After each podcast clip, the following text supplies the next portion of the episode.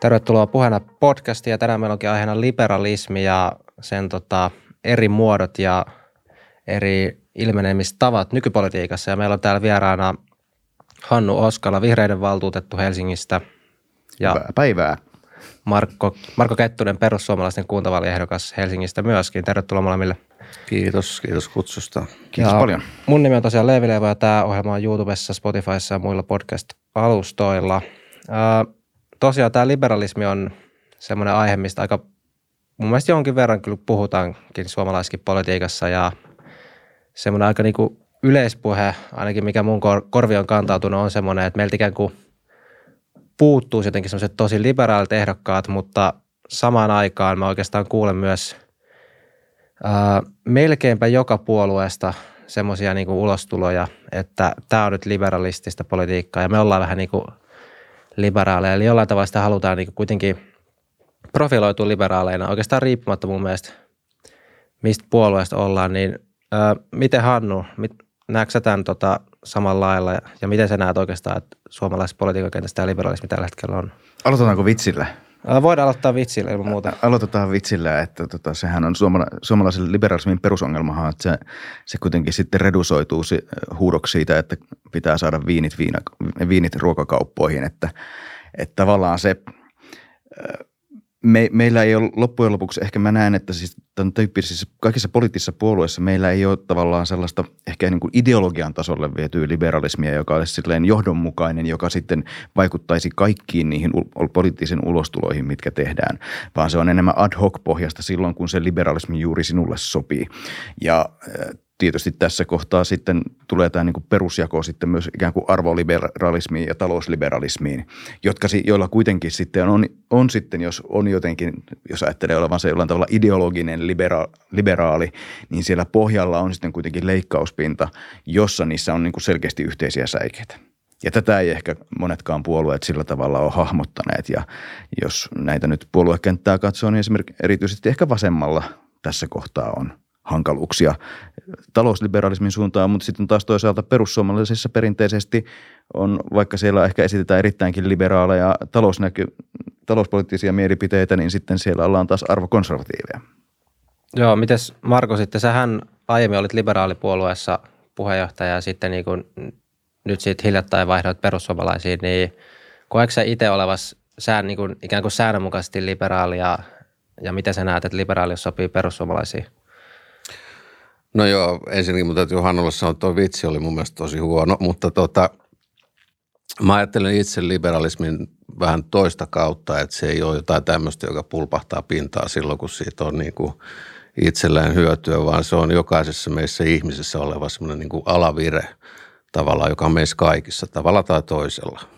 Mutta sitten minkälaisessa tilanteessa sen pystyy tuomaan esille, niin se sitten vaihtelee.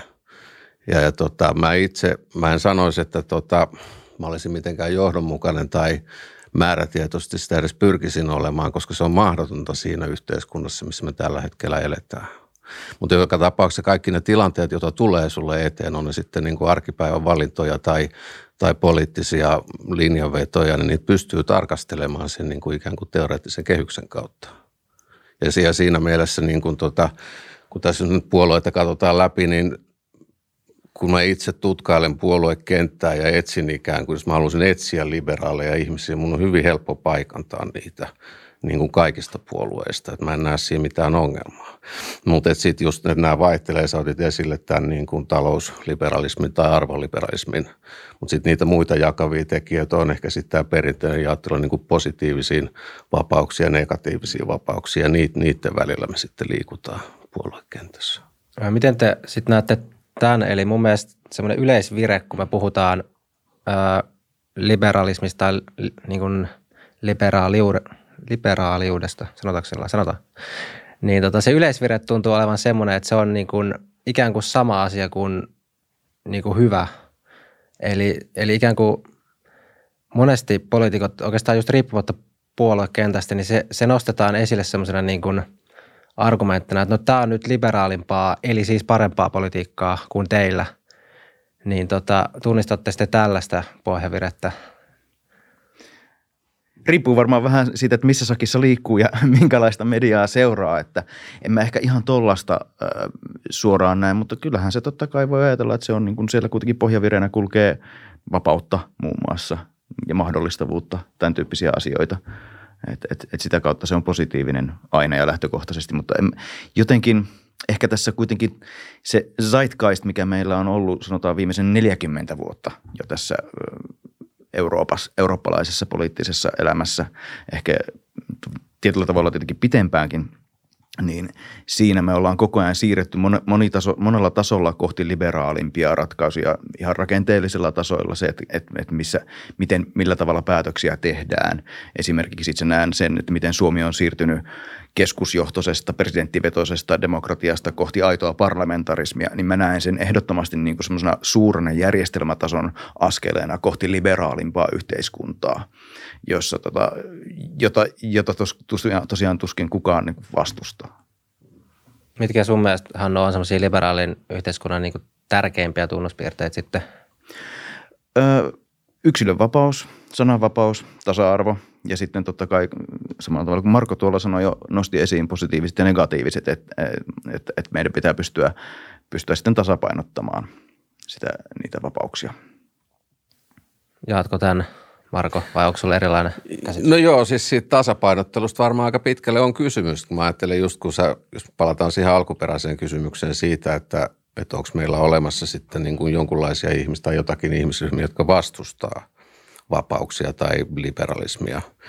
Niin tota, mä luulen, että ei silloin, kun me mennään niin kuin kysymään sitä kasvotusta, mutta sitten niin kuin liberalismi on käsitteenä niin, kuin niin moniulotteinen monella tapaa sekä ymmärrettävä että väärin ymmärrettävä. Ja semmoisessa tilanteessa, jos ihminen ei ole ehkä ihan välttämättä täysin käsittänyt, mitä se tarkoittaa, mitä yksilövapaudet tarkoittaa tai, tai tasa-arvoinen järjestelmä, jossa kaikilla on samat mahdollisuudet – niin silloin se voi tulla sanoneeksi, että joo, että kyllä mä vastustan sitä, mutta että siinähän ei tavallaan niin kuin meidän nykyyhteiskunnan näkökulmasta oikein ole enää mitään järkeä.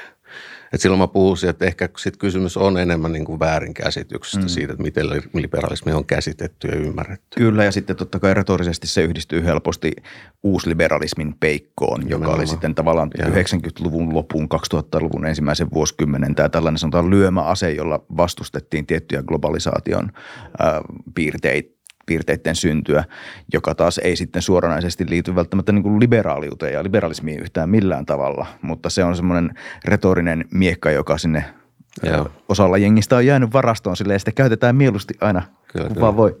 Ja tämä liittyy varmaan just siihen, kun sä sanoit sitä, että meillä on niin kuin tarve niin kuin näyttää sitä omaa liberaaliuttamme erilaisissa tilanteissa. Ja silloin, jos meillä on niin kuin joku iso korporaatio on johtaja, joka on niin kuin ihan puhdasta vaan niin kuin keskuspankkikorporatismia, mm. ja hän menee sitten mediassa sanomaan, että mä oon muuten liberaali.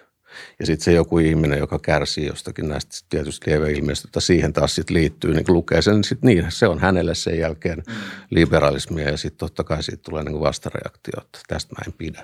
Kyllä. Joo, äh, jos miettii tämmöisiä niin liberalismin sitten traditioita, niin yksi semmoinen jakolinjahan voi ajatella, että on tällainen niin klassinen liberalismi, jossa niin kuin erityisesti korostuu just näin niin kuin yksilövapaudet ja sitten toinen versio ehkä tämmöinen niin sosiaaliliberalismi, tämmöinen niin kuin John Stuart Mill-tyyppinen, missä niin kuin tulee sitten tämmöiset käsitteet kuin utilitarismi tai niin kuin yleisen hyödyn periaate ja just ehkä vielä painotetaan enemmän näitä niin kuin, ö, negatiivisia vapauksia sitä, että mahdollisimman monella olisi mahdollisimman mm. tota, hyvät mahdollisuudet, niin jos niin kuin tämmöisen jaon pohjalta miettii, niin kumpaa te itse koette olevan niin kuin lähempänä? No mä oon jotenkin ajatellut, että sitä sitä liberalismia, jota yhteiskunnassa sitten konkreettisesti toteutetaan politiikan kautta tai politiikan tekojen kautta itse koen niitä tällä tavalla poliitikkona toteuttava, niin, niin se vaatii vastapainokseen tavallaan tosi voimakasta humanismia ja ymmärrystä siitä yhteiskunnan moniulotteisuudesta ja ihmisten tilanteiden moniulotteisuudesta ja myös sitä polkuriippuvuudesta, miten me ollaan saavuttu tähän nykyiseen yhteiskuntaan ja minkälaisia mahdollisuuksia ihmisillä sitten omalta osaltaan on lähteä toteuttamaan tiettyjä vapauksia, vaikka he, jos heille kaikki ne vapaudet yhdellä kertaa pöydälle räjäytetään. Ja sitä kautta mä oon ehkä sitten tosiaan tässä Milsin jengissä enemmän. Joo. Mä en, mä en ole itse, vaikka mä niin olenkin tullut näihin liberaalikuvioihin niin kuin nyt tämän politiikan kautta kytkettyä, niin mä en ole siihen aatehistoriaan ihan kauhean perehtynyt. Mä totta kai tunnen niin kuin koulutuksen ja monta muutakin kautta, mutta mä en ole koskaan ajatellut itseäni sillä lailla, että mun täytyisi luovia siellä joidenkin vanhojen ajattelijoiden viidakossa ja noudattaa heitä. Koska tämä on semmoinen asia, jos mä pikkasen palaan tuohon aikaisempaan puolueeseen, liberaalipuolueeseen, että olette ehkä tutustunut siihenkin kenttään ja kaikkinensa niin kuin pienpuoluekenttään just tähän kiistelyyn, että minkä on oikeaa liberalismia. Se on, niin kuin, se on hyvä tietysti sillä lailla, että se, se vie aatehistoriaa eteenpäin ja meidän niin kuin ihmiset sivistyä toisiaan, kun ne keskustelee aiheesta. Mutta että joskus siinä käy sit niin, että ne tavallaan ne tavoitteet, joita kohti pitäisi pyrkiä, jää toteutumatta ihan vaan sen takia, että me ei päästy siitä lähtökohdasta yksimielisyyteen. Ja sen takia mä en ole niin omasta näkökulmastani yrittänytkään jumittaa itseni, että mä oon milssiläinen tai hajekkilainen tai jotain muuta, koska sitä käytetään välittömästi mm. mua vastaan niin kuin seuraavassa mutkassa. Et mä sillä lailla niin ajatellut sitä jos katsoo niin elämän historian kautta, että kun tulee tiettyyn ikään, ne on tehnyt tiettyjä juttuja. Mä en ollut poliittisesti aktiivinen siis koko, siis suurin osa mun elämästä. Mä en todellakaan ollut poliittisesti aktiivinen. Ja mä ajattelin, ajattelin niin kuin, että yhteiskunnan toimii mun, mun mielestä parhaiten silloin, kun ihmisten ei tarvitse olla kiinnostuneita politiikasta. Siis se on niin kuin tämä pikkasen kärjistää, mutta et ehkä ymmärrätte, mitä mä tarkoitan. Että tavallaan silloin yhteiskunnassa asiat on hyvin, kun sun ei tarvitse lähteä kiistelemään politiikasta kenenkään kanssa, vaan niin kuin sun elämä, sä pystyt tekemään elämässäsi niitä asioita, mitä sä haluat tehdä. Kukaan ei puutu niin, kukaan ei vastusta sua yhtään enempää kuin on niin kuin reilun kilpailun keinoin tarpeita tällaisia. Ja, ja siitä mä niin kuin itse ponnistan. Ja mun liberalismi on just tätä, että, niin kuin, että tehkää mitä huvittaa, mutta älkää tulko sitten tavallaan mun, mun päälle tunkemaan myöskään niin kuin vaatimuksia, jotka on niin kuin sanotaanko kohtuuttomia suhteessa siihen, mitä mä pystyn antamaan omasta ajankäytöstäni tai taloudestani tai mistä milloinkin. Mm, Se on niin kuin tämmöistä hyvin käytännönläheistä niin kuin ju, juurettunutta liberalismia. Mutta koet, koet sä, että sä oot ehkä lähempänä tätä, tai mä itse näen, että Suomessa paljon just yleisempi on tämä sosiaaliliberalismi, ja toi tavallaan klassinen liberalismi on itse asiassa se on tosi niin kuin harvassa niin kuin esiintyy, niin just tämä niin kuin periaate siitä, että on mahdollista silloin rajoittaa ihmisten vapauksia, jos sillä rajoittamisella saadaan enemmän sitten taas vapauksia muille – Mm. Ikään kuin voisiko sanoa semmoisille ihmisille, joilta lähtökohtaisesti puuttuu enemmän Tänään voi, ajatella, niin tänään voi nähdä mm. tästä kulmasta nimenomaan esimerkiksi progressiivisen verotuksen ja pohjoismaisen hyvinvointivaltion perustaksi, että tältä pohjalta sen, tälle pohjalle se ajatus nimenomaan rakentuu. Jos otetaan sitten ihan, mennään vähän enemmän konkretiaan, niin mitkä teidän mielestä on keskeisiä semmoisia niin ongelmakohtia Suomessa tai instituutioita tai rakenteita, mitkä tulisi saattaa liberi, liberaalimpaan suuntaan? Mitkä on teidän mielestä keskeisiä niin kuin puutteita ehkä suomalaisessa järjestelmässä? Saanko mä ottaa tähän nopeasti? Joo, niin siis mä ajattelin, kun kysymyshän ei ole monoliiteista. Että jos me ajatellaan, kun me aikaisemmin puhuttiin tästä niin kuin puolueiden sisällä niin kuin varjoutuvasta liberalismista – niin samalla lailla meidän niin kuin instituutiot ja organisaatiot, ne pitää sisällään niin kuin erilaisia elementtejä. Mm. Ja mä sanoisin, että okei sitten, että jopa niin kuin Alkon monopolikin on jost, jostain näkökulmasta perusteltua, mutta sen voisi ehkä ottaa helppona esimerkkinä, esimerkkinä tuohon, mutta että kaikkinensa, että jos katsoo, että yksi sellainen näkökulma niin kuin liberalismin niin kuin sitä vastanparista, että me ollaan, meidät on ehkä kutsuttu tähän nyt sitten sen takia, että – hän on sosiaaliliberaalia ja minä olen konservatiivi, joku mikä lie, niin tavallaan, että et se, se on varmaan niin kuin yksi tapa katsoa sitä meidän medioiden, esimerkiksi vaalikoneet on toimii aika pitkälle tältä pohjalta. Mutta sitten toinen näkökulma voisi olla siis se semmoinen niin kuin anarkismin ja, ja, ja totalitarismin välinen jännite, jossa me liikutaan. Ja silloin me puhutaan niin kuin sekä taloudesta että ihmisoikeuksista ja kaikista muista, että niin kuin yltiöpäisinkään liberaali ei sitten kuitenkaan niin kuin anarkismia kannata enää nykypäivänä varmastikaan. Kovin moni, mä luulisin.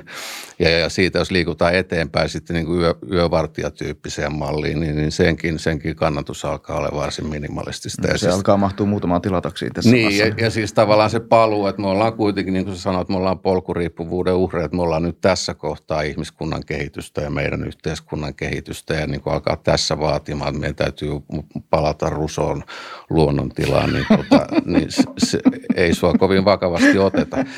Niin, että silloin tavallaan ne liikkeet siellä sisällä sit on näitä, niin kuin paikantaa niitä selkeitä epäkohtia ja sitten puuttuu niihin ensin, ensi alkuun ja sitten me mennään sit siihen hienosäätöön siellä niin kuin rakenteiden sisällä. Mm. Jonkin verran meillä on ihan siis yksilövapauksissa vielä tekemistä. Meillä siitäkään ei ole kuitenkaan kovin montaa vuotta, kun me sallittiin esimerkiksi sukupuolineutraali avioliittolaki. Tämän tyyppistä työtä tehdään jatkuvasti. Mä näen, että se on sillä tapahtuu. Mutta sitten tosiaan, jos ajatellaan muita rakenteita, niin sittenhän meillä on tavallaan tämä niin kuin valtaisa polkuriippuvuus siitä, että mit, mitä on tapahtunut aikaisemmin. Ja meillä on, Marko taisi tuossa aikaisemmin, oliko jo ennen tätä keskustelua vai tämän keskustelun aikana mainitsi jo niin kuin tavallaan suomalaisen korporatismin.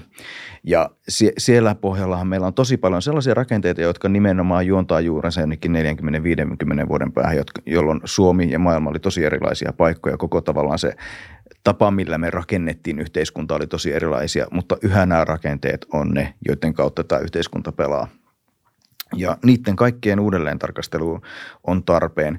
Suomalaisella yhteiskunnalla ja politiikalla on jotenkin erityisen vahva sellainen tendenssi tai taipumus pyrkiä kohti monopolistisia rakenteita jostain syystä. Me luotetaan niin paljon meidän hyvää valtion, joka on hyvä valtio ja joka tekee paljon hyvää ja siihen kannattaakin luottaa. Mutta me luotetaan siihen niin paljon, että me esimerkiksi luodaan ihan vapaasta halustamme monopolistisia rakenteita, jossa valtio sitten on ainoa toteuttaja. Nyt esimerkiksi itse näen tämän nyt käsittelyssä olevan sote- tai hyvinvointialueuudistuksen yhtenä keskeisenä ongelmana juuri sen, että me olemme luomassa siinä erittäin monopolistista rakennetta, jossa valtio hoitaa kaiken, kun siellä voisi olla paljon tavallaan markkinaliberaalimpi vaihtoehto, jonka sisälle syntyisi erilaista dynamiikkaa ja kilpailua ja, ja niin kuin näin poispäin. Että se, että tavallaan mä näen, että se on nimenomaan tavallaan tämmöisten polkuriippuvuuksien kyseenalaistamista, osan niistä purkamista ja niiden kautta uuden luomista.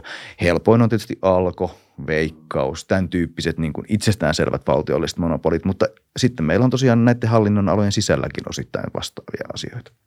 Mistä te näette, että toi mahdollisesti voisi johtua, että meillä on taipumus mennä tämmöisiin monopoleihin, että voiko yksi ihan semmoinen yksinkertainen selitys olla se, että Suomi on vaan niin kuin – maana sen verran paljon pienempi kuin monet muut, että täällä yksinkertaisesti ei vaan riitä ikään kuin horisontaalisesti niin paljon tekijöitä aina niin kuin tietyille aloille, että sitten se helposti menee siihen, että tulee se yksi, yksi ikään kuin valtio tai yksi veikkaus tai yksi alko tai...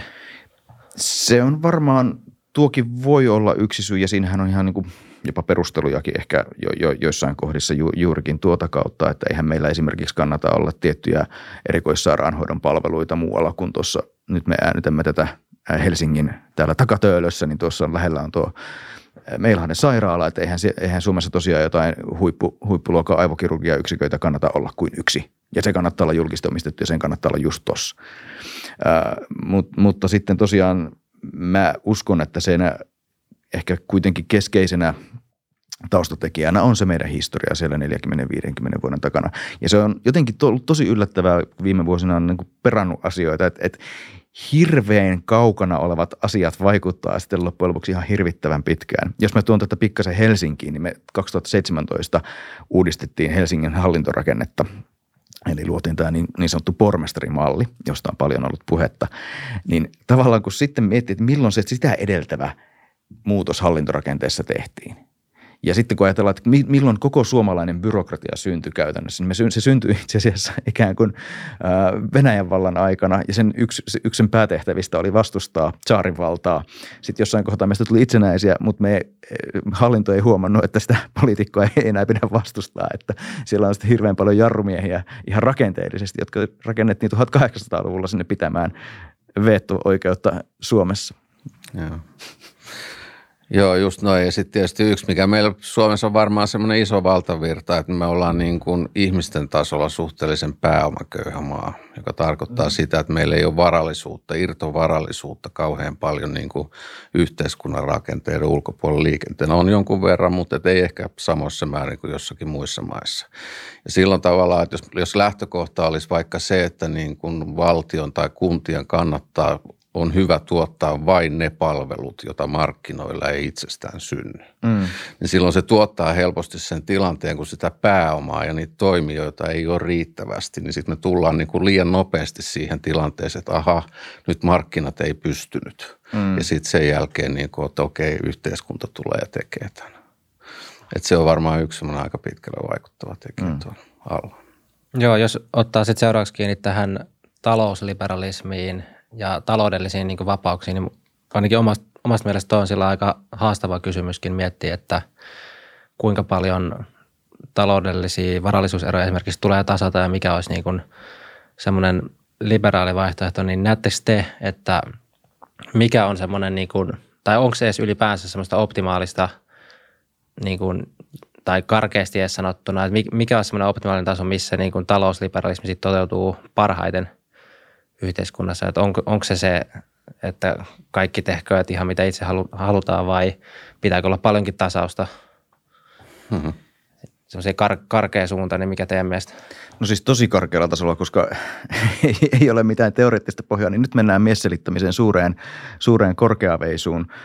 mutta siis tavallaan No siis meritokratia, social mobility, tämän tyyppiset käsitteet tulee heti ensimmäisenä mieleen. Ja siis tässä mun, mun ymmärtääkseni pohjoismainen malli on laajemminkin kuin Suomi on kuitenkin osoittautunut niin kuin globaalissa tarkastelussa erittäin toimivaksi. Että vaikka puhutaan paljon amerikkalaisesta unelmasta ja siitä, että miten siellä kuka tahansa oma onnensa, onnensa seppä, niin se todellinen sosiaalinen liikkuvuus sitä, että jos kun sä oot nuori lahjakas mimmi tai kundi ja rupeat tekemään jotain, sulla on hyvä idea, sä pääset opiskelemaan, niin, niin se, Amerikassa on paljon epätodennäköisempää, että se tapahtuu duunarin lapselle kuin Suomessa. Vaikka Suomessakin se on paljon todennäköisempää, että lääkärin lapselle tulee lääkäri, niin silti Suomessa tämä tavallaan amerikkalainen unelma, joka kuitenkin on tavallaan tietyn tyyppisen liberaalin omaehtoisen unelman saavuttamisen ideaali, niin, niin toteutuu täällä paremmin. Joo. Yksi, mikä tulee mieleen, että meillä käydään ehkä niin kuin yhteiskunnassa kaikkinensa pikkasen liian vähän keskustelua siis oikeasti niistä, että mitkä, mitkä ne yhteiskunnan perustehtävät on, että mitä me haluttaisiin, että ne on. Että mä oon lukenut useampien puolueiden ohjelmat jossain kohtaa elämääni läpi ja mä en muista, että siellä olisi niin kuin rajattu sillä lailla kukaan olisi uskaltanut sitä tehdä tai tehnyt mm. syystä tai toisesta. Mutta sen, sen kaltainen keskustelu sitten, niin kun se puuttuu ja se rajaveto puuttuu, niin silloin, silloin me ollaan sitten tässä niin poliittisen arkipäivän tota, tämmöisessä hullumyllyssä koko ajan, jolloin tota, sitten näin kuntavaalien alla kukin lupailee, mitä lupailee. Ja, ja silloin ne lupaukset aika usein on nimenomaan näitä positiivisia vapauksia. Eli me tavallaan halutaan viedä Kyllä. niitä hyviksi nähtyjä niin kuin mahdollistavia keinoja eteenpäin. Ja sitten jos sä yrität sanoa kuntavaalien aikana, että musta voisi vähän leikata leikatakin, niin tota, se, se, se, tavallaan se viharyöpsähdys, mikä ei puhuta vihasta, mutta tavallaan se vastarinnan ryöpsähdys, joka niin kuin meidän yhteiskunnassa tulee pääsääntöisesti vastaan, niin se on aika iso. Ja, ja sitten silloin se diskurssi niin kuin siinä välissä on, sitten se menee aika nopeasti siihen, että aha, sä et tykkää lapsista, etkä koirista. Ja, ja sit kyllä, se, kyllä, kyllä. Joo. Ja siis Sori, sori keskeyty, mutta toi, toi, on just tosi tärkeä, tärkeä kysymys, että, että ylipäätään puhutaanko ohjelmatasolla, että mitä valtaa tehdään, mitä valtaa luovutetaan. Ja tässä me päästään taas siihenkin, että mehän ollaan poliittisilla päätöksillä viime vuosikymmenien aikana nimenomaan rajattu poliittista valtaa. Mm. Me ollaan rajattu poliittista valtaa esimerkiksi sillä, että me siirrettiin valtaa Arkadianmäeltä Brysseliin. Mm-hmm. Me rajattiin valtaa poliittisilta päättäjiltä kuntatasolla sekä perustuslailla että, että sitten esimerkiksi hankintalailla. Mm. Ja mä näen, että esimerkiksi hankintalaki on kuitenkin erittäin liberaali laki, vaikka se siirsi valtaa poliitikoilta pois ehkä juuri sen vuoksi, että Suomen 310 kunnassa ei sitten se keskustalainen pieni klikki pysty ostamaan niin kuin Anterolta kaikkia maansiirtotöitä, vaan meillä on kunnollinen hankintalaki, joka pakottaa kilpailun ja markkinat sinne sisään. Ja tavallaan tämän tyyppisiä, että, että missä kohtaa se poliittinen valta on, missä kohtaa sitä on siirretty pois, ovatko poliitikot edes ymmärtäneet siirtäneensä poliittista valtaa pois. Ja sitten vielä toinen puoli kaikesta tästä on se, että missä kohtaa poliittista päätöksentekoa ylipäätään tarvitaan. Just tämän sote-uudistuksen kohdalla mun mielestä on äärimmäisen, sitähän perustellaan paitsi sillä, että pitää olla leveämmät hartiat, pitää olla vähemmän järjestäjä kuin se 310 kappaletta, niin toisaalta sitä perustellaan sillä, että pitää olla demokraattinen välitaso, joka päättää sitten siitä terveydenhuollosta. Ja mä vähän kyseenalaistan tämän. Että mikä on se demokraattinen taso, millä sotesta pitää ylipäätään päättää. Että riittäisikö vaan se, että meillä eduskunta määrittää tietyt kriteerit, jonka mukaan pitää saada tietyissä kohdissa hoitoa. Joo. Et mik, miksi me tarvitsemme paikallisen kunnallisen jonkun lautakunnan päättämään, että terveysasema sijaitsee tuossa? Joo. Niin jos me lähdetään katsoa jotain yhteiskuntia, jossa on niin kuin pitkäaikainen perhelääkärijärjestelmä, jossa niin kuin lääkäriasema tai lääkäri valikoituu sen mukaan, että kuka hoiti isovanhempia – ja, ja se tavallaan se päätöksenteko on aika lähellä siellä sitä yksilöä, joka sen palvelun saa. Ja nyt me ollaan menossa sitten todellakin, mä käytän mielelläni sanaa keskusjohtoiseen suuntaan, koska siitä tässä on kysymys. Siitä tässä on kysymys. Siitä on kysymys ja niin kuin esimerkiksi Helsingin, Helsingin kannalta nyt niin kuin tämä varojen siirto, joka tulee valtionosuusjärjestelmän kautta jo nykyisin ja siihen päälle jo tämä niin kuin uusi sote – jos mä oon oikein ymmärtänyt, se tarkoittaa 50 miljoonaa euroa vuodessa, joka siirtyy helsinkiläisten terveyspalveluilta joidenkin muiden terveyspalveluihin. Ja silloin me tullaan, nyt me ollaan niin kuin taas jälleen kerran, niin kuin liberalismi on oikein hyvä niin kuin viitekehys katsoa tätä läpi. Jos me puretaan se niin kuin sieltä yksilöstä, joka tekee työtä ja maksaa veroa ja haluaisi itse valita terveyspalvelunsa – ja siitä me päädytään sitten sinne toiseen päähän, johon me nyt ollaan niin kuin ikävä kyllä liikkumassa, että sitten onkin joku, joku tota, hallitus jossain, joka määrittelee sen ja jakaa rahaa sitten niin kuin joidenkin näennäisesti mitattavissa olevien tarpeiden mukaisesti. Täsmälleen ja vielä pysytään tässä, sori vaan, Lev, oli, tässä oli alun perin ajatuksena se, että puhutaan niin kuin isommalla, isommassa kuvassa, mutta heti poliitikot vetää tätä konkretiaan niin erityisesti sotepuolella sit edellisen hallituksen niin sanottu valinnanvapausmalli, jossa oli paljon kaikenlaista kritisoitavaa, mutta mun mielestä se konkretisoituu erityisesti kotiin tuotavassa hoivassa. Eli siinä, kun sulle tulee kotiin hoivapalveluita, sä oot vanhuksena sidottuna sinne neljän sinne sisään, niin onko sulla oikeus valita se, että kuka sulle ne palvelut tuo? Saatko sä naapurin Mirjan kanssa pistää rahat yhteen ja tilata se joltain kulta yksityiseltä tai vaikka niin kuin, sitten niin kuin seuraavan naapurin joltain hoitajalta vai pitääkö sun ottaa just se palvelu, jonka kunta hyvää hyvyyttään ja niin kuin sinua viisaammin on päättänyt, että tämä kuuluu sinulle.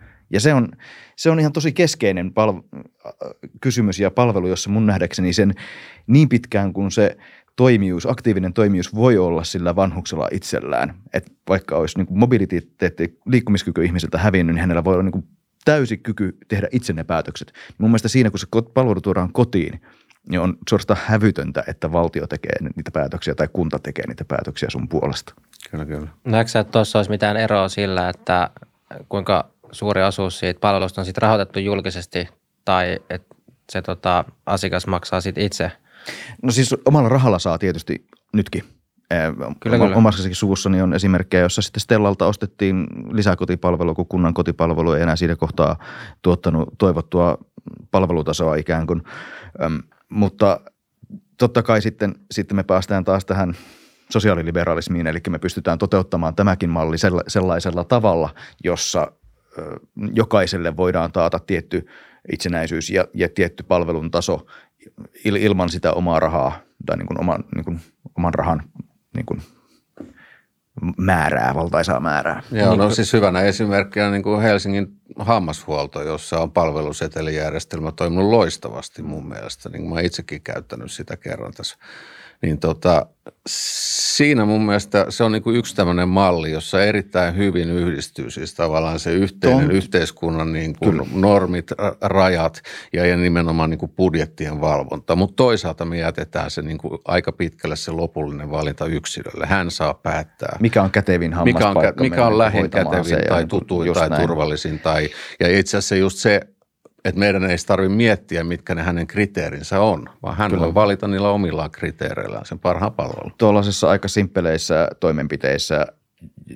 jotka on tavallaan helposti standardoitavissa, johon on neuvoteltavissa tietty niin kuin viitehinta järjestelmä, niin tämmöinen palvelusysteemi toimii aivan Joo, tavattoman hyvin. Kyllä. Ja se on tuonut siis sekä laatua että tehokkuutta verrattuna julkiseen sektoriin aivan valtavasti.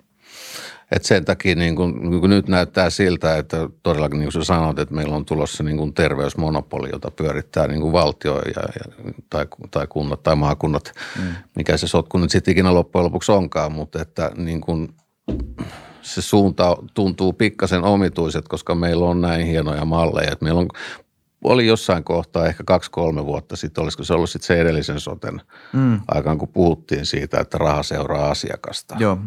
Ja se on niin kuin, palvelusetelikin on just sitä samaa tavallaan periaatetta, kyllä, joka mahdollistaa. Kyllä. Niin ja silloin tavallaan se kunnan rooli siihen jää nimenomaan niin kuin kirstun vartijaksi. Kyllä. Eli tekee sitä työtä, että valvoo, että kukin kansalainen saa yhtäläisen määrän oikeuksia tai rahaa siihen setelin taakse. Ja, tarvi- ja sen jälkeen se Ja tarvittaessa sitten tukea, jos toimijuus ei ole enää nimenomaan, riittävän joo, voimakasta. Joo, et, et tässähän tähän liittyy siis käsite henkilökohtainen budjetointi esimerkiksi, joka äh, esimerkiksi vammaispalveluissa olisi ollut erittäin paljon tosi monelle ihmiselle omaa itsenäisyyttä ja vapautta tuova uudistus. Toivotaan, että se saadaan seuraavissakin kierroksissa sitten mukaan tähän. Joo.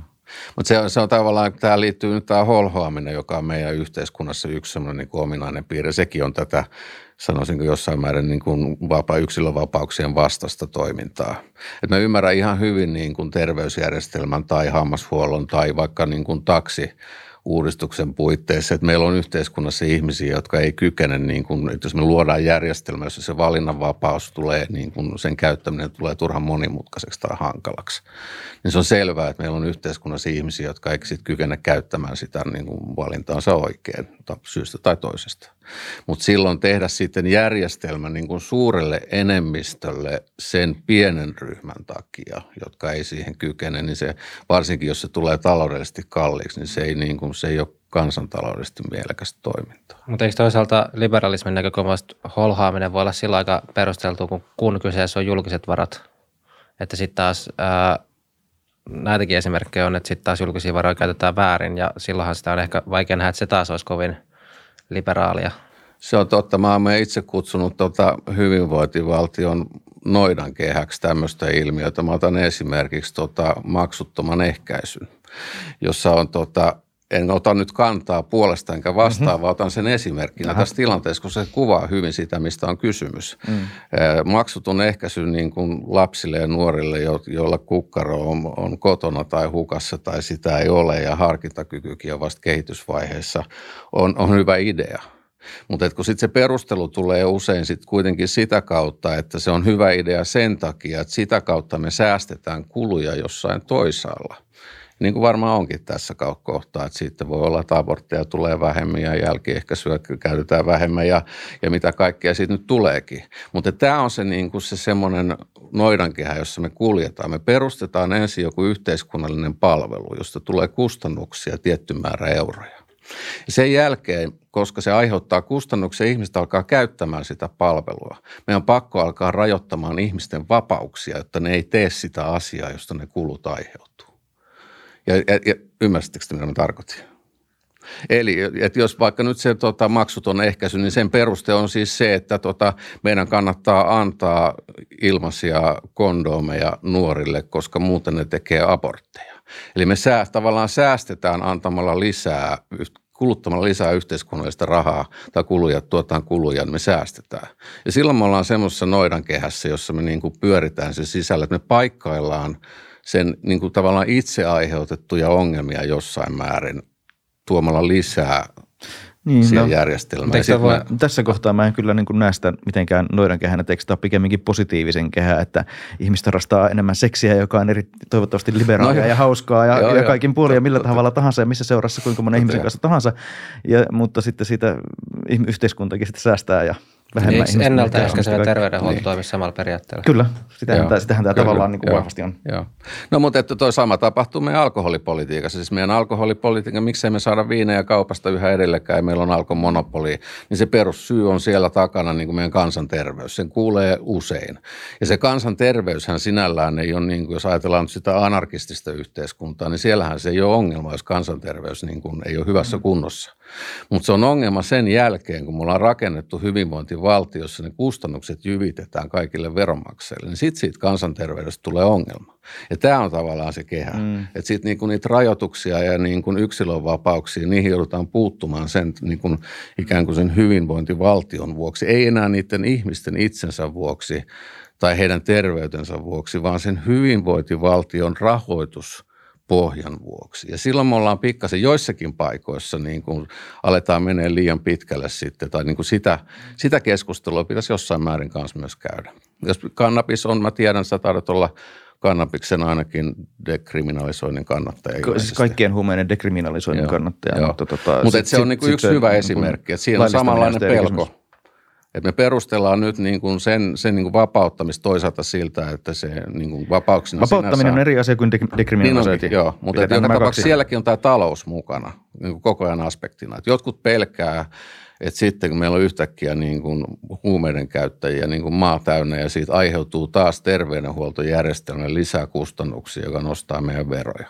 Ja toiset itse asiassa perustelee sitä asiaa just vähän toisesta suunnasta, että jos, jos me tota, varsinkin dekriminalisoidaan, niin sitten me pystytään pelastamaan ihmisiä enemmän ja, ja saadaan ne sitä myötä niin kuin paremmin sisään yhteiskuntaan, josta tulee säästöjä. Mutta se talousaspekti on niin kuin siellä koko ajan niin. Niin virittyneenä tavalla tai toisella. Me, meinaatko vähän sitä, että meillä, aika paljonhan meillä puhutaan koko ajan julkistalouden kestävyysongelmista, mutta että pitäisikö puhua sen sijaan kansantalouden niin kuin ongelmista tai sen kasvamattomuudesta tai jostain niin kuin näin, että meinaisiko se Marko tavallaan esimerkiksi sitä, että niin kuin pidetään itseisarvoisena välillä sitä, että se niin kuin, ää, julkistalous niin kuin pyörii sen sijaan, että mietittäisiin että mitkä on tarpeet ja voidaanko jotain, mitä nyt vaikka tuotetaan julkisesti, voisiko se jättää vaikka yksityisen tuotettavaksi? Mm. No siinä varmaan jossain määrin on hyvä katsoa sitä, tai miettiä omia katsontoja, että katsoako tätä yhteiskuntaa ja maailmaa niin kuin yksilön näkökulmasta – vai hallintokoneiston näkökulmasta. Ja ne, niistä usein päätyy vähän erityyppisiin ratkaisuihin. Saattaa päästyä ihan samaankin ratkaisuun, ne niin kuin sulle toisiaan pois. Mm. Mutta monissa tapauksissa on niin, että niin kuin meillä on näitä käsitteitä lähtien siitä, että meillä on hyvinvointivaltio.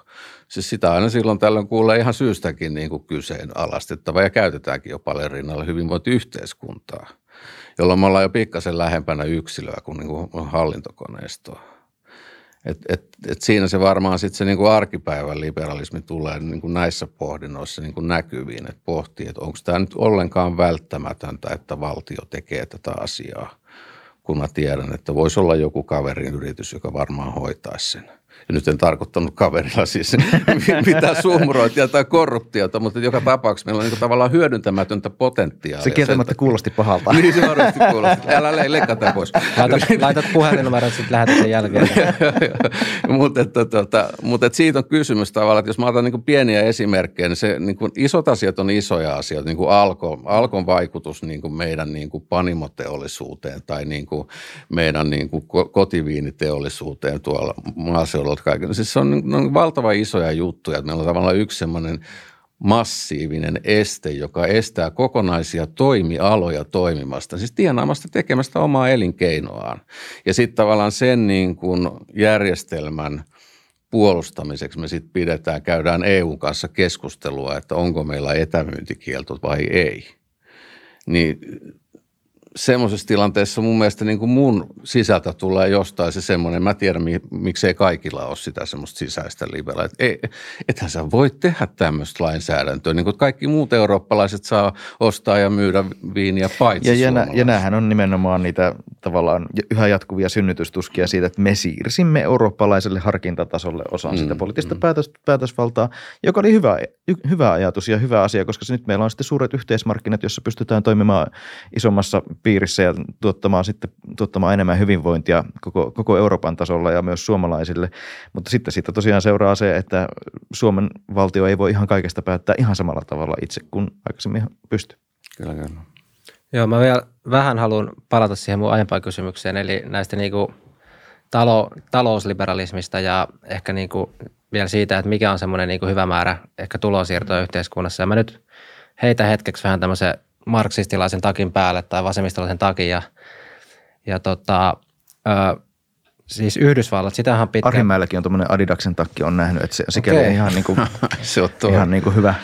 Joo, niin, niin siis tota, Yhdysvallat, sitähän on niinku pidetty tämmöisenä liberalismin ja vapauden tämmöisenä niinku kultaisena maana, ainakin joskus. Mm. Mutta sitten niin kuin nykyään taas se, mitä Yhdysvalloissa on käynyt ja varmasti muuallakin, niin siellähän nämä taloudelliset varal- varallisuuserot on mennyt niin isoiksi, että sitten kun aletaan puhua demokratiasta, joka on taas kuitenkin liberalismin semmoinen tosi keskeinen Kyllä. asia, niin Yhdysvalloissa niin kuin tänä päivänä sun on lähes mahdoton, jos sä oot niin kuin lähtökohtaisesti synnyt köyhänä, niin edes niin kuin menestyy demokra- demokratiassa, niin kuin politiikassakaan. Ja siellä tavallaan voidaan ehkä jo alkaa puhua semmoisesta jonkinnäköisestä harvainvallasta niin kuin talouden suhteen, että se oikeasti keskittyy pienelle taholle se varallisuus. Ja sitten tietenkin, ö, jos mä nyt on tämä vasemmistolainen, niin mähän ajattelin, että no tämä on tämän markkinaliberalismin ikään kuin seurausta. Että meillä ensin oli ma- markkinaliberalismi, josta sitten tuli tämä nykyinen tämmöinen korporatismi. Niin tota, tästä Aasensilalla sitten, niin kuinka paljon teidän mielestä niin tarvii tulonsiirtoja, jotta me estetään sitten tämmöinen tilanne, että se alkaa niin kuin jo vaikuttaa siihen demokratian perustaan? No nyt, Kerro euroina. Nyt, olisi, nyt, nyt, nyt, on, nyt, on, nyt on helppo kysymys. Joo, ihan mahdotonhan tähän on eksaktisti mitenkään vastata. Ehkä se, ehkä sit tässä taas tullaan sellaisiin, ehkä puhut, puhuin jo polkuriippuvuudesta aikaisemmin ja käytin suurin piirtein samantyyppisen esimerkin Yhdysvalloista kuin se käytit, mutta tätä kautta me polkuriippuvuudesta ja tästä niin kuin historian pitkästä kaaresta me päästään myös siihen, että tavallaan se, se piiri, jo- joka erilaisia toimintoja, jotka luovat tasa-arvoista yhteiskuntaa, on myös, se myös eri aikoina on erilainen. Eli esimerkiksi nyt kun me olemme menossa koko ajan enemmän tietotalouteen, osaamistalouteen, jossa yksilö, yksilökohtaiset tuottavuuserot saattavat olla aidostikin 10 000, 100 000 kertaisia, niin tällaisessa ympäristössä sitten esimerkiksi koulutuksen merkitys muuttuu aivan keskeiseksi. Ja jos on sellainen järjestelmä, missä Yhdysvallat pääosin on, sekin on niin monimuotoinen kokonaisuus, että ei voi sanoa ikinä, että se on vain jotain yhtä asiaa, mutta jossa se pääosin ää, tällä hetkellä on, että kaikki korkeakoulutus on maksullista. Ja todella kallista ja hin- hinta nousee erityisesti eliittiopistossa yliopistossa koko ajan, niin siellä ne tavallaan tasa-arvoisen mahdolli- mahdollisuuksien rappuset, ne nousee koko ajan mahdottomammaksi. Kun taas sitten eurooppalaisessa kontekstissa, erityisesti Pohjoismaissa, jossa koulutus on maksutonta, niin meillä on tavallaan tietyn tyyppisen tasa-arvon, yhteiskunnallisen tasa-arvon ja demokratian tätä kautta rakennuspalikat paljon paremmassa kuosissa. Se, ei, se kysymys ei ole välttämättä niin kuin vain euroista, vaan kysymys on siitä rakenteesta, missä eletään. Ja sitten taas se rakennekin sitten riippuu siitä ajasta, missä me eletään. Tämä ei ollut yhtä kriittistä vielä sanotaan 50-luvulla kun tehdastyö työllisti suuren osan esimerkiksi miehistä ilman juurikaan mitään suurta peruskoulutusta. Joo, mä ajattelin, että jos, jos, jos niin kuin maailman maita tai kaikkinensa katsoo jotenkin niin kuin yhteiskuntajärjestyksien kautta, niin mä en missään tapauksessa ole ihminen, joka toivoisin, että kaikki maailman maat olisi niin kuin klassisen liberaaleja. Musta se olisi, se olisi tylsää. Ja, ja, ja se on vähän ehkä semmoinen piirre, mikä mua länsimaissa tällä hetkellä huolettaa ja erityisesti nyt Euroopan sisällä. Palataan vielä tähän, että mä, en- mä en ajattele niin, että Neuvostoliiton kaatuminen oli hyvä juttu. Siis totta kai siinä, siellä kaikki ne pahat asiat, mitä siellä tapahtuu, leikkaa tämä pois. Niin, se mä mietin, että tästä saa myös hyvän quotein sulta, kun poimitaan yksi lause pois Mutta se, seuratkaa ajatusta sen, että mä, mä en tarkoita siis kaikkia niitä hirveyksiä, mitä siellä maan sisällä tapahtuu, mutta jos me Joo. puhutaan vaan niin kuin talousjärjestelmä, tai ajatellaan, sanotaan se sana, se ruma sana nyt Niin. sanotaan tässä, kommunismi, niin tota, Öö, mä en ajattele, että meidän niin kuin, että se olisi semmoinen, joka pitää poistaa globaalisti maailmasta. Mun mielestä on todella mielenkiintoista, että meillä on maita edelleen, jossa sitä harjoitetaan. Siis silloin, kun siihen ei liity mitään niin kuin kansanmurhia. Mm. Mutta on niin kuin talousjärjestelmän näkökulmasta, koska niin kuin semmoinen vaihtoehdottomuus on taas, se on niin kuin ihmiskunnan niin kuin ison pitkän historian kannalta, niin se on vähän sääli. Ja sitä tapahtuu niin kuin monessa mielessä. Jos mä ajatellaan Yhdysvaltoja. Niin sä ajattelet, että tämmöinen niin järjestelmien kilpailu luo sitten niin kuin myös omalla tavallaan Totta dynamiikkaa. Kai. Ja samalla no. lailla, kun meillä on niin kuin esimerkiksi puolueena tai henkilöinä tai niin kuin erilaisina liberaaleina toisiltamme opittavaa, niin siis se, että me nähdään ympärillemme näitä erilaisia järjestelmiä, meillä on aina jotain opittavaa. Ja, ja sitten niin kuin on monesti sanottu, että esimerkiksi Neuvostoliitto ja Yhdysvallat, ei ne lopulta kovinkaan erilaisia ollut kun katsoo sieltä jotain pieniä yksityiskohtia poimia. Ja Yhdysvallat on tietysti poikkeuksellinen, koska se koostuu osavaltiosta. Että jos sä menet sinne katsomaan jotain New Hampshirea, jonka niin kuin kunnan slogan on, että live free or die, jossa niin kuin liberalismi on viety siinä maassa niin kuin siellä perustuslaissa niin, kuin niin, niin tappiin kuin se vaan voidaan viedä. Ja sitten verrataan sitä jonnekin Kaliforniaan ja katsotaan, niin ne on, niin kuin, on eri maita, ei me voida puhua Yhdysvalloista. Ja sen takia se on niin kuin mielenkiintoista. Mä en tykkää siitä ajatuksesta, että Yhdysvalloista tulee toinen Eurooppa. Enkä mä tykkää siitäkään ajatuksesta, että Euroopan kaikki maat on niin kuin samanlaisia, koska mitä me tehdään vapaalla liikkuvuudella enää sen jälkeen, jos kaikki maat on samanlaisia. Miksi menisit mihinkään?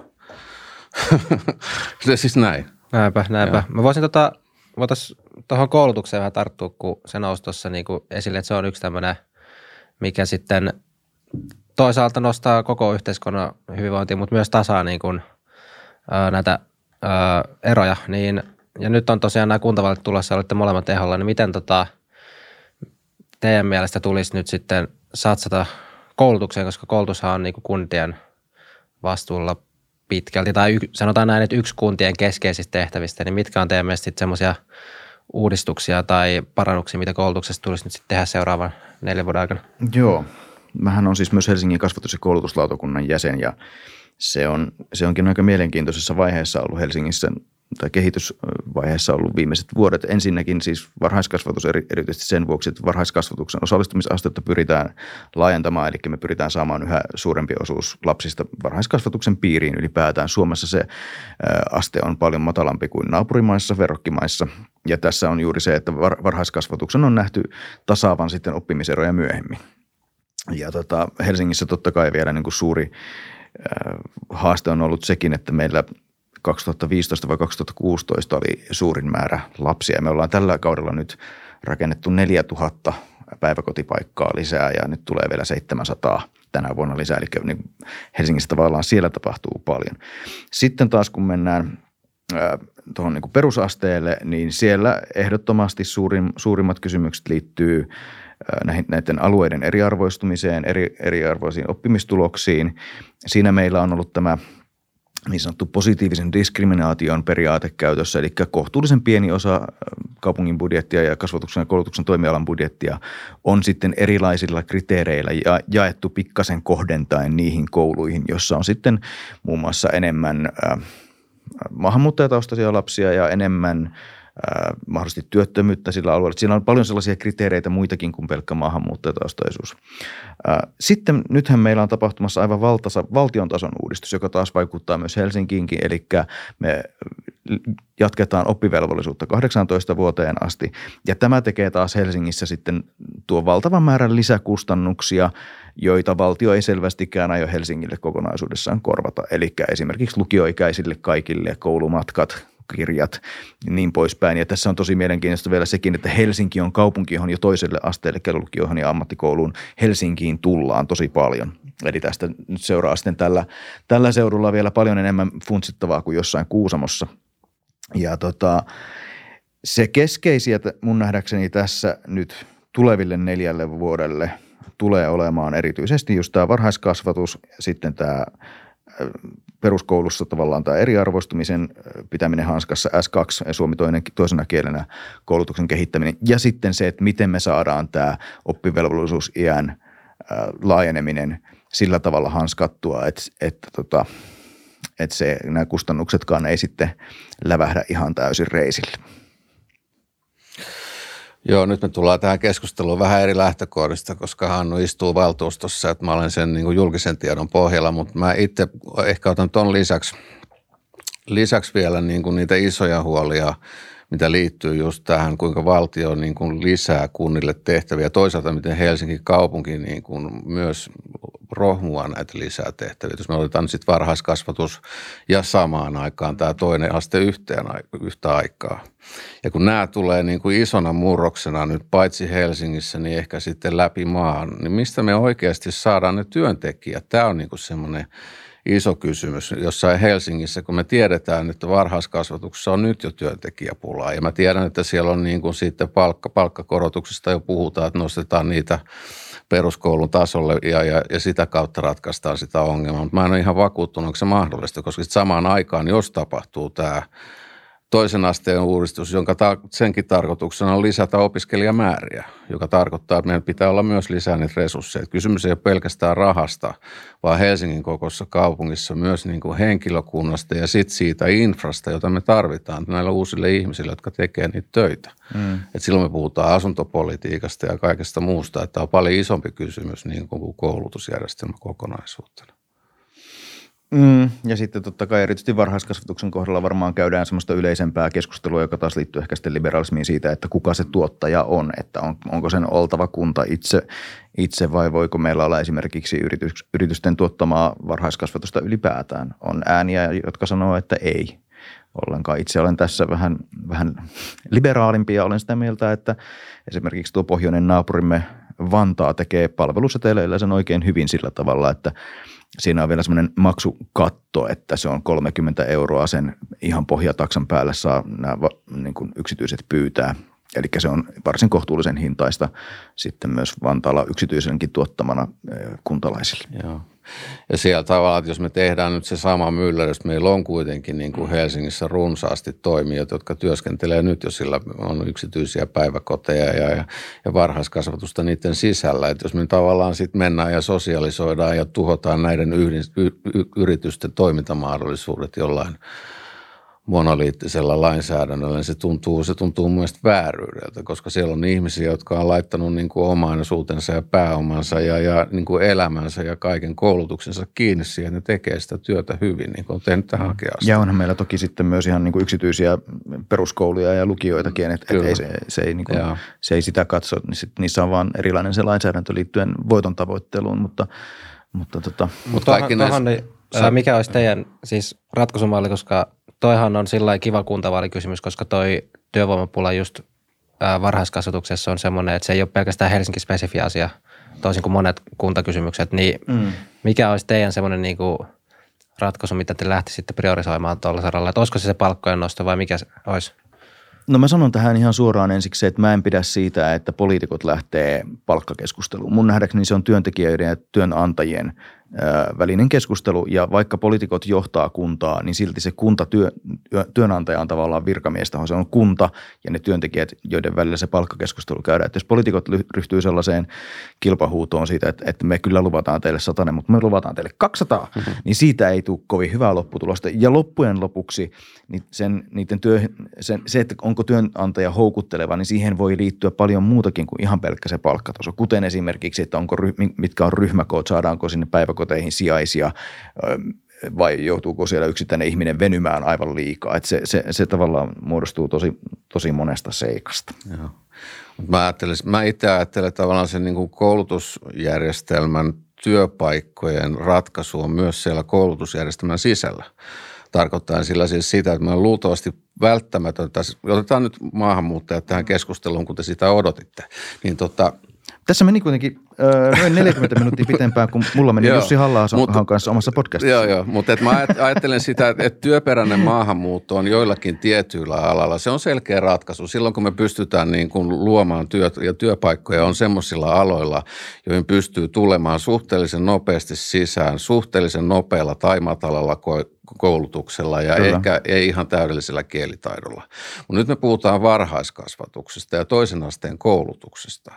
Niin sehän tarkoittaa sitä, että niin kuin semmoinen nopea työperäinen maahanmuutto ei ole ratkaisu tällä sektorilla. Ja se tarkoittaa sitten mun näkökulmasta sitä, että meidän koko meidän koulutusjärjestelmää ja koulutusvaatimuksia pikkasen käyttävä läpi. Mm. Et miten me saadaan sinne alas, alapäähän niin kuin lisää helppoa sisäänpääsyä koskien nyt erityisesti maahanmuuttajia tai ne, että nuoria, jotka ei meinaa saada koulutuksen alusta kiinni, tai sitten niitä vähemmän koulutettuja, jotka haluaisi ehkä kouluttautua uudestaan tai jotain muuta. Et miten me saadaan sitä alapäätä nopeasti auki siellä sisällä.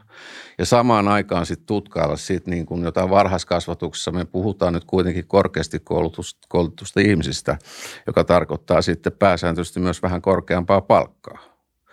Että sitten koko sen niin kuin järjestelmän katsominen ja skaalaaminen sillä, että minkälaisilla vaatimustasoilla esimerkiksi varhaiskasvatusta pitää tehdä ja miten sen niin kuin henkilökunnan työjao toteutuu siellä arkipäivässä. Siellähän on skaalaa totta Joo. kai myös niissä tehtävissä, tehtävissä että ihan, ihan, ihan kaikki ei ole aina, aina niin kuin maisteristasoakaan sitten, mutta tota, mutta koulutusjärjestelmä mut, on niin kuin ratkaisu mut, omiin mut, ongelmiin. Mutta Helsinki, Helsingin kaupunkihan on käynyt muun muassa yliopiston kanssa nimenomaan keskustelua siitä, että ollaan saatu käynnistettyä lisää koulutuspaikkoja myös varhaiskasvatukseen. Että, että kyllä siellä sitä työtä tehdään tosi monitahoisesti, kuten pitääkin tehdä.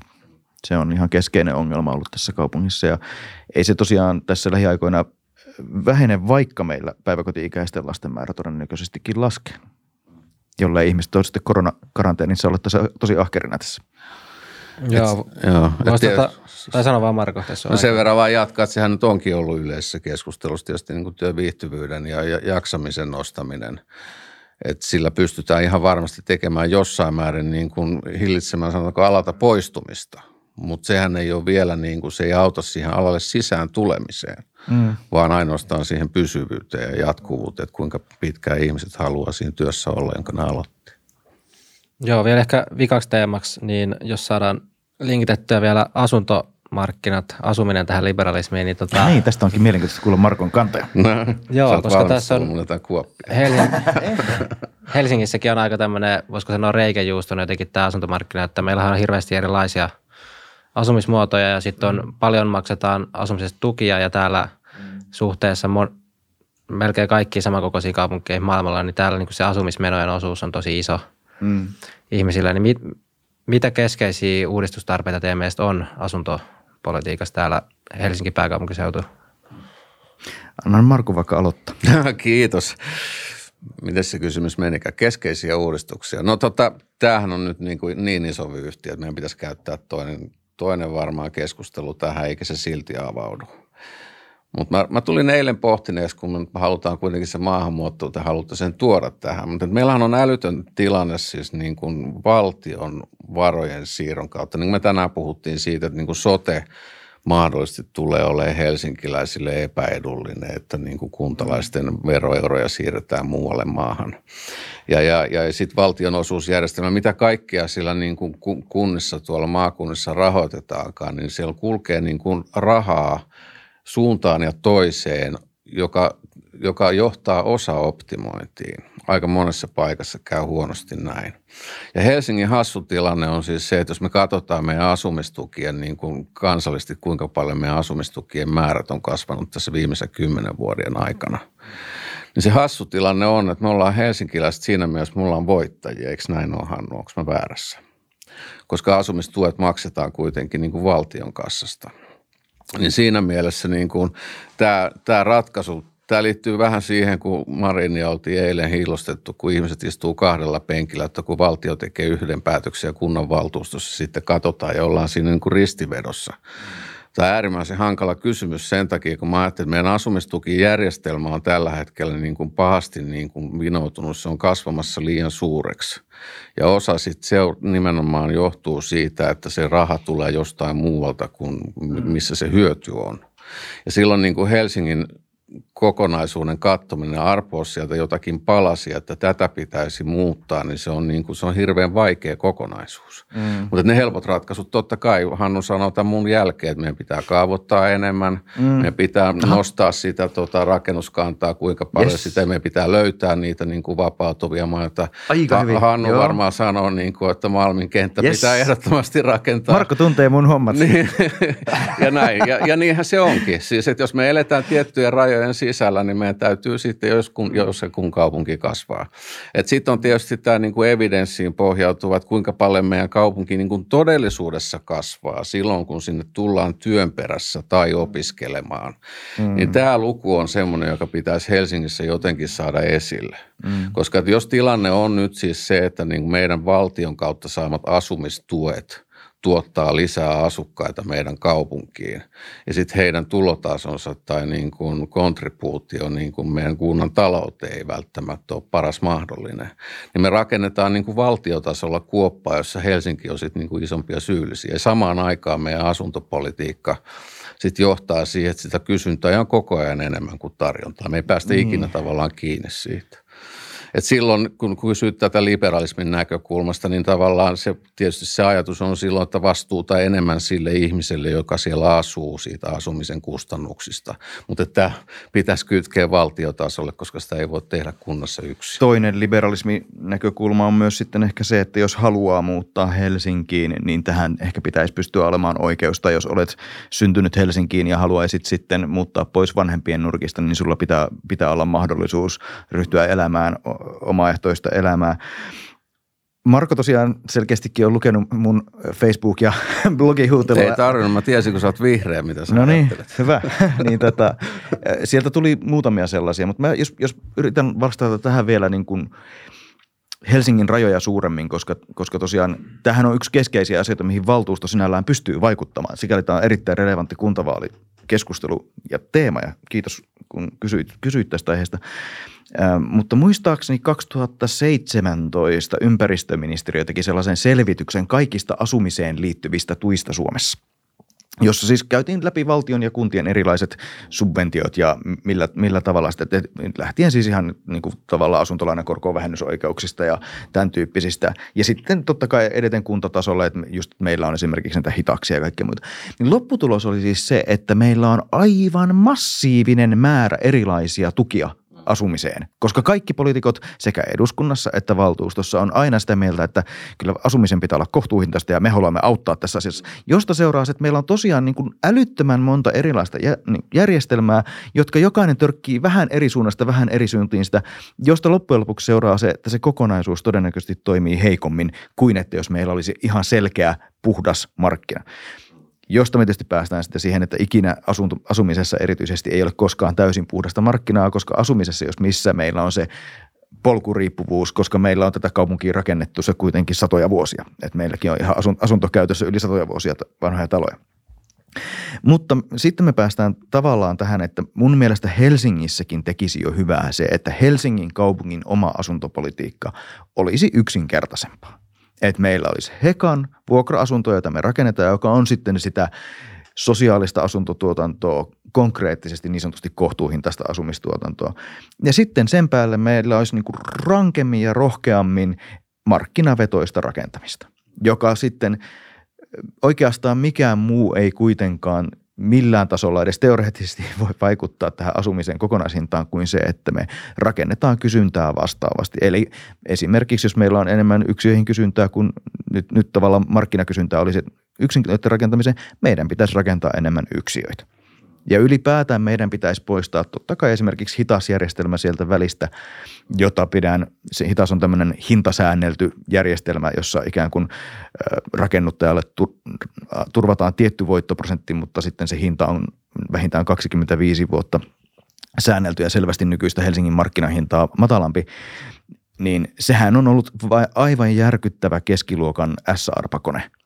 Jokainen, joka ostaa nyt – esimerkiksi Kalasatamasta tai Kruunuvuoresta itselleen hitas asunnon, sanotaan vaikka kahdella ja puolisella tuhannella, hän voi olettaa, että tämän parinkymmenen vuoden aikana, kun se on hintasäännelty, niin sen aikana sen arvo tulee nousemaan 150 tonnia, 200 tonnia. Ja sitten kun se vapautuu markkinoille, niin tämän voi lunastaa. Eli esimerkiksi minun nyt tämmöisenä 42-vuotiaana nuorena miehenä kannattaisi ostaa hitaskämppä ja sitten kun mä 60 70 jotain vuotiaana näillä näkymin pääsen eläkkeelle, niin sitten mä voin rahastaa sen kokonaan sen ulos sen arvonnousun sitä. Ja tämä on ihan perversi järjestelmä. Ei, mm. ei kukaan keksisi mm. tällaista järjestelmää, jos nyt pitäisi ruveta kehittämään, että miten asumista kannattaa tukea.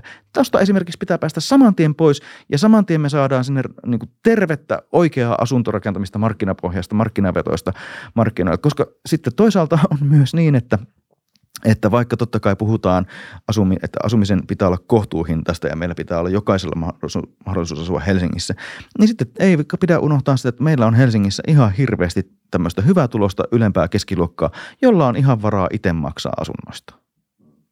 Enkä mä näe myöskään sitä, että me omistusasumista pidetään niin sellaisena absoluuttisena huippuasumisen niin kuin huipentumana. Ei sekään ole välttämättä kaupunkimaisessa ympäristössä ikuinen absoluutti, että kyllä niin kuin vuokra-asumisenkin voisi Helsingissä hyvinkin yleistyä.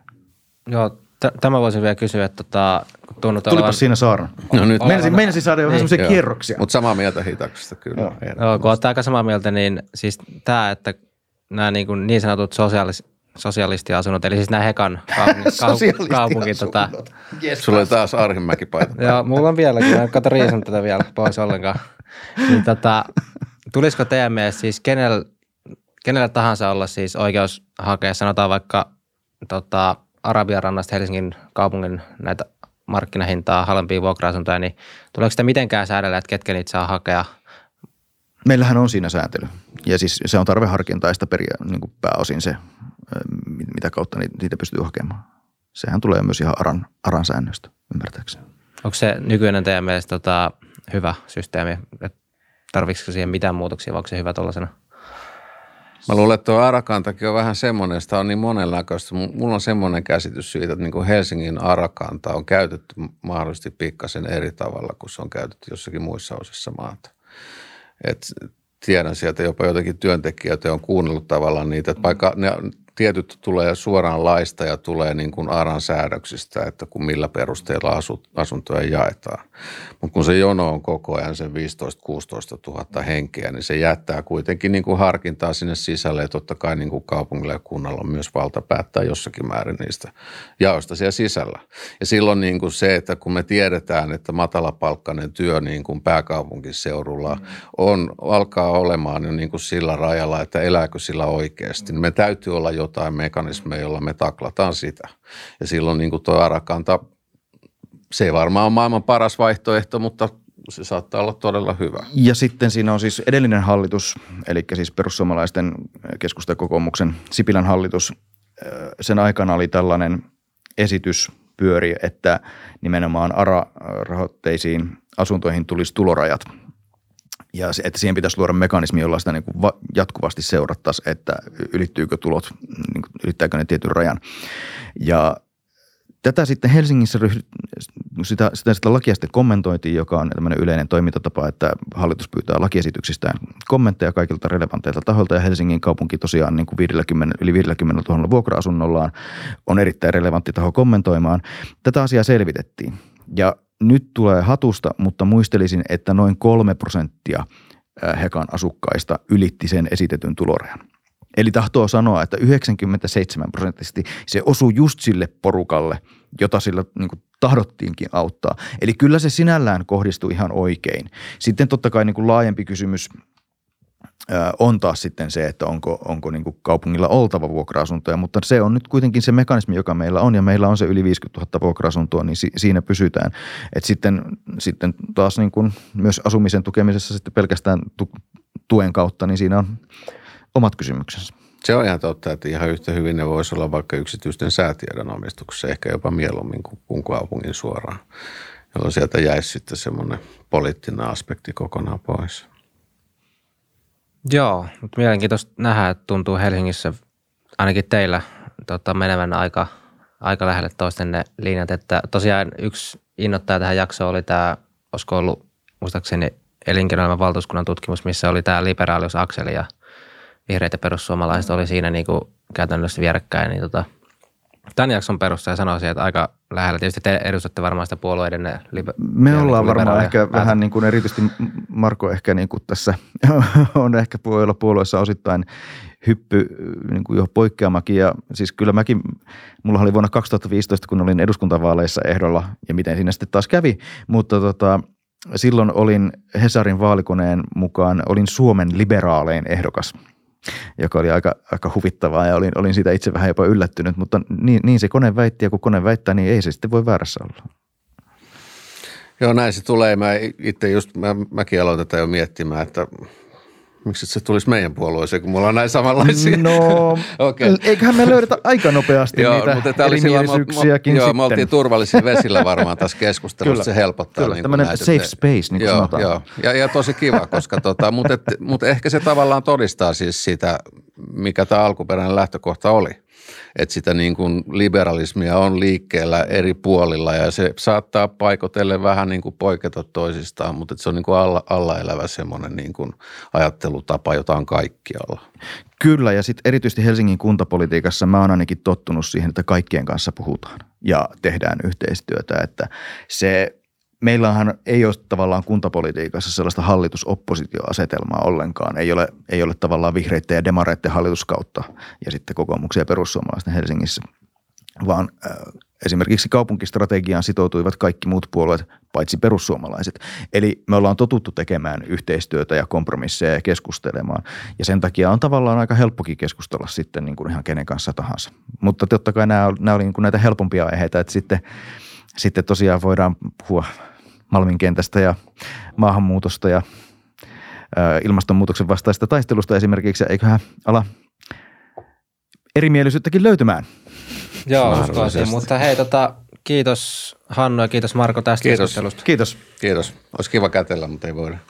Joo, ja to, kiitos kuuntelijoille ja, ja tota, pysykää kanavalla. Tuli tuossa just mieleen, että olisi ehkä hauska tehdä vaikka sosialismista tai konservatismista samanlainen jakso, jos löytyisi parista puolueesta siihen päin tunnustautuvat. Mutta tilatkaa kanava ja pysykää linjalla, niin lisää jaksoja tulossa. Moi moi!